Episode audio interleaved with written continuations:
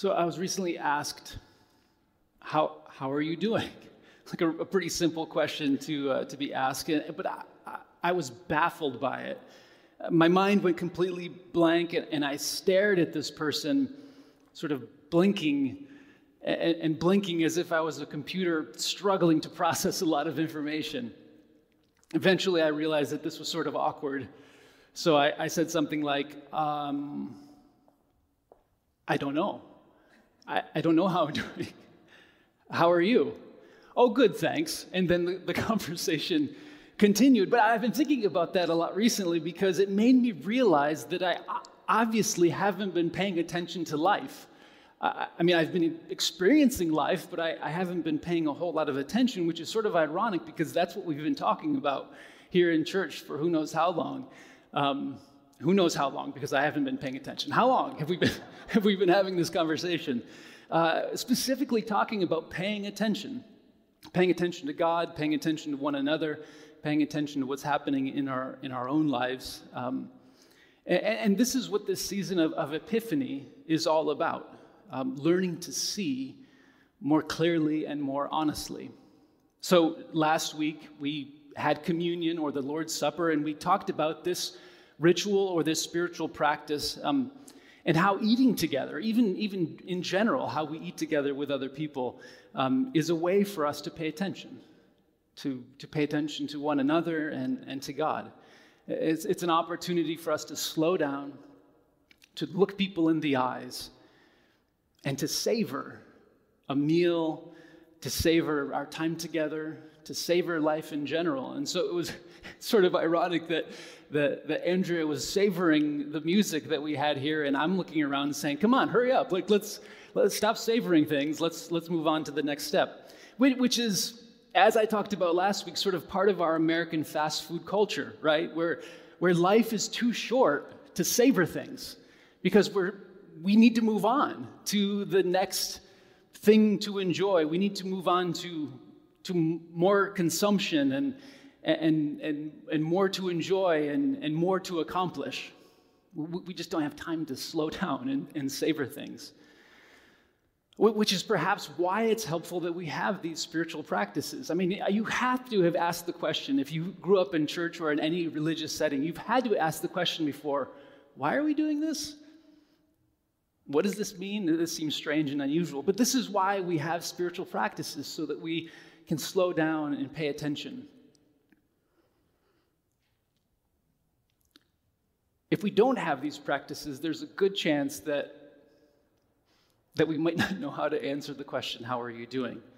So, this week, our spiritual practice is called the examen, which sounds nice, like to examine what's happening in life. And, and our Bible reading is from Deuteronomy chapter 30. So, let's listen, beginning at verse 1.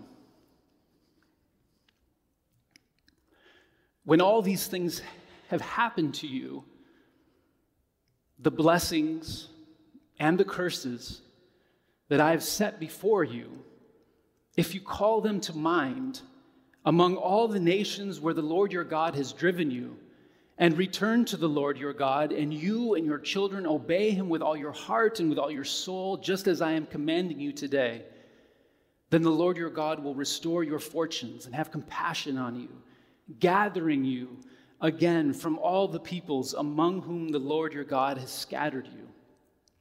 Even if you are exiled to the ends of the earth, from there the Lord your God will gather you, and from there he will bring you back.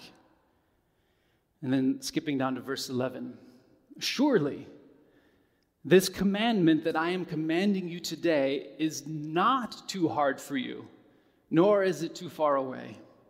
It is not in heaven that you should say, Who will go up to heaven for us? And get it so that we might hear it and observe it. Neither is it beyond the sea that you should say, Who will cross over to the other side of the sea and get it for us so that we may hear it and observe it? No, the word is very near to you. It's in your mouth and it's in your heart to observe. See, I have set before you today life and prosperity, death and destruction. This is the word of the Lord. Thanks be to God. Now, there are all kinds of ways of being scattered. Here in Deuteronomy, they're looking ahead, actually, way ahead, to the great Babylonian exile, when God's people were literally, physically scattered because of an invasion, where some were killed or captured, where others fled, and the rest were left behind in the rubble of a destroyed city and a destroyed nation. And today, refugees and asylum seekers around the world are also physically scattered because of war, natural disasters, violence, economic injustice, and food scarcity, among other things. This, according to Deuteronomy, is a result of us not paying attention to what is life giving and what is not. What is a blessing and what is a curse? So, as an example of the blessings and curses that Deuteronomy talks about, we hear in Deuteronomy 15 Open your hand to the poor and needy neighbor in the land. This is a blessing, not just to the poor, but also to everyone. Because as we talked about last week, Dr. James Cone said, We're created for each other, not against each other, that we're connected. So, what happens to another person impacts us in our lives. And then Deuteronomy 27 says, But cursed is anyone who deprives the immigrant, the orphan, or the widow, the most vulnerable in our society, justice. When we choose war, people are scattered. When we choose to neglect the environment, people are scattered. When we choose capitalist greed over, at the very least, capitalism that is grounded in social responsibility, people are scattered.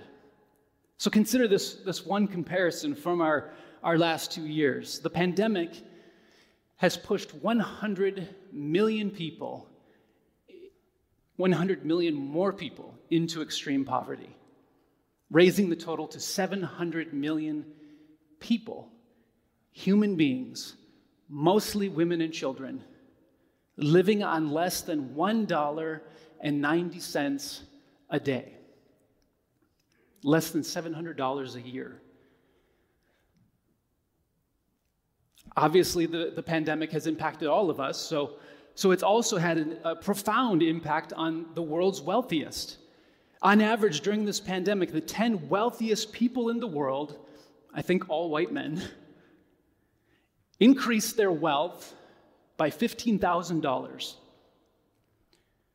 per second for a total of $700 billion. 10 people. The wealthiest doubled their wealth while the world's poorest became dramatically poorer. And it's estimated that, that this trend will take decade, a decade to, to resolve when when the money that, that the world's wealthiest lost in the, the first moments of the pandemic, they, they regained it within months and, and, and more. Collectively, as a nation and as a world, we're not paying attention to what is good and to what is life giving. We haven't been paying attention for a long, long time. Now, the good news is that before the pandemic, extreme poverty was trending downwards significantly, which means that there's, there's hope, there's optimism, but only if we pay attention even more collectively than we were before. Now, those are all so, so difficult um, things to even grasp or, or, or understand. But even beyond this, I think that in our own personal lives, we can understand that concept of being scattered as distance or separation physically, emotionally, or emotionally from other people, from our family, from our friends, or even, even from God. This pandemic has certainly created distance between us. And then if you think about sort of your own inner, inner world, we, we can become scattered or fragmented internally so that the next time someone asks you how you're doing, you stare at them blinking over and over again mindlessly, not knowing how to answer. So, what Moses is saying is that there are ways that lead to life and there are ways that lead to death. and that being scattered begins with not paying attention to what is a blessing and what is a curse. So, the solution, obviously, to all of this is what he says to, to call these things to mind. Call these things to mind, the blessings and the curses. Pay attention to what is good and what is destructive so that we can intentionally make the choice for life.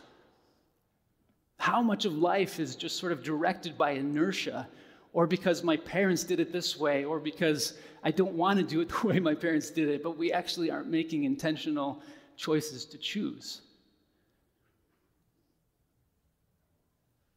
Intentionally calling these things to mind are, are way, is a way that God will gather us back together and that God will make us whole.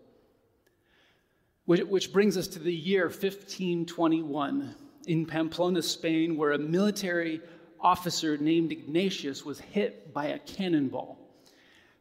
Thankfully, he survived, but he had two severely broken legs. And so, recovering in a long, long recovery and bored out of his mind, he asked those who were taking care of him for books about knights and their epic adventures. Instead, they gave him books about monks, which honestly feels sort of like ordering a, like a, a double shot vanilla latte with oat milk, but having the barista say, um, Well, we have tap water. How, how does that sound? But surprisingly, and to his own surprise, Ignatius was captivated by these stories. So after recovering, he left the Spanish military, symbolically laying his sword before the statue of a black Virgin Mary or the, the Black Madonna of of Montserrat in Spain. He, he became a monk and eventually helped to form within the Catholic Church what is known as the Society of Jesus or, or the Jesuits. You might have, have heard of the Jesuits. So when Ignatius noticed that his students were having a hard time slowing down and paying attention because of, of all of life, both the, the, the excitement of life and the demands of life, he gave them this simple practice the examen. And the basic idea behind this is to reflect each day or each week or whatever time period that we're reflecting upon, to call to mind and to think about those things. How, how did we experience life? Did we experience it as life giving? And, and what things were, were more dry and lifeless?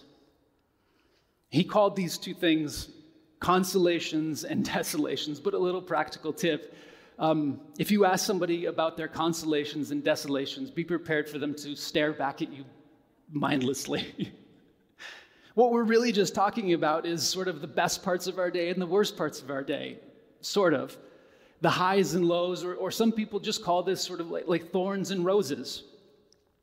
Um, reflecting upon what happened and how we experienced it. Now, now this can be done individually. It, it, I think originally it was intended to be done in, individually, but, but our family has, has tried to do this anytime we eat dinner together, which isn't necessarily always particularly easy with, with everybody moving and, and doing different things. But, but somehow, um, when we started doing this, we ended up calling this practice roses and onions. which doesn't really make sense for a lot of us because there are some in our family who are like, well, I like roses and onions. And there are others in our family who could care less about either. So we've argued quite a bit actually about why we name it this, but at the end of the day, we always come back to, to roses and onions. I guess because it's a ritual, it's, it's a practice. Um, I, I, know that one of our, let's just say one person in the family, um, last week wanted to call it video games in school. All right. Uh, anyway, it's a very simple way of paying attention to the, the contrasting experiences that we have in life. You don't have to fix anything initially, you don't have to make anything up. It's just a spiritual practice, or if you don't like spiritual practices, it's just called a practice of paying attention to reality which connects us to ourselves and it connects us to one another and it can connect us to God. Plus, at, at an even deeper level, um, the, the simple practice can help us see things that we find really hard to see. So there are some in our family who, when we ask this question, immediately say, Everything is bad, nothing was good. Okay, so I mean, that's your honest experience, sort of, of, of life. So pick one bad thing and tell us about it. Pick one good thing if you can and tell us about that. And even on the worst days for the most pessimistic person, there's usually something to be thankful for if we just take the time to slow down and pay attention. Now, on the other hand, we have people in our family who are like, everything is great, nothing was bad. Okay, fantastic. But tell us about one good thing and, and try to tell us about some, one thing that was difficult for you. Because even for the most optimistic person, noticing our struggles, noticing our pain is important too. We're all human and we experience all of it. So call these things to mind, and God will gather us together. Call these things to mind, and God will make us whole. This isn't too difficult, we're told, because paying attention isn't something that requires us to, to go into heaven so that we might find it. It doesn't require us to cross over to the other side of the sea so that we might find it. No, verse 14 says, the word is very near to you, to us. It's in your mouth, it's in your heart for you to observe, for us to notice. So it's okay to pay attention to our lives. It's okay to pay attention to our experiences. See, I have set before you today life and prosperity death, and destruction. This is what life lays before us all the time. And if we want to intentionally choose life, we need to see more clearly and more honestly what is actually a curse and what is a blessing for us and for everyone. Please pray with me. Jesus, we pray that you would open up our eyes to see more clearly ourselves, to see one another, and to see you present in all of life. In Jesus' name we pray. Amen.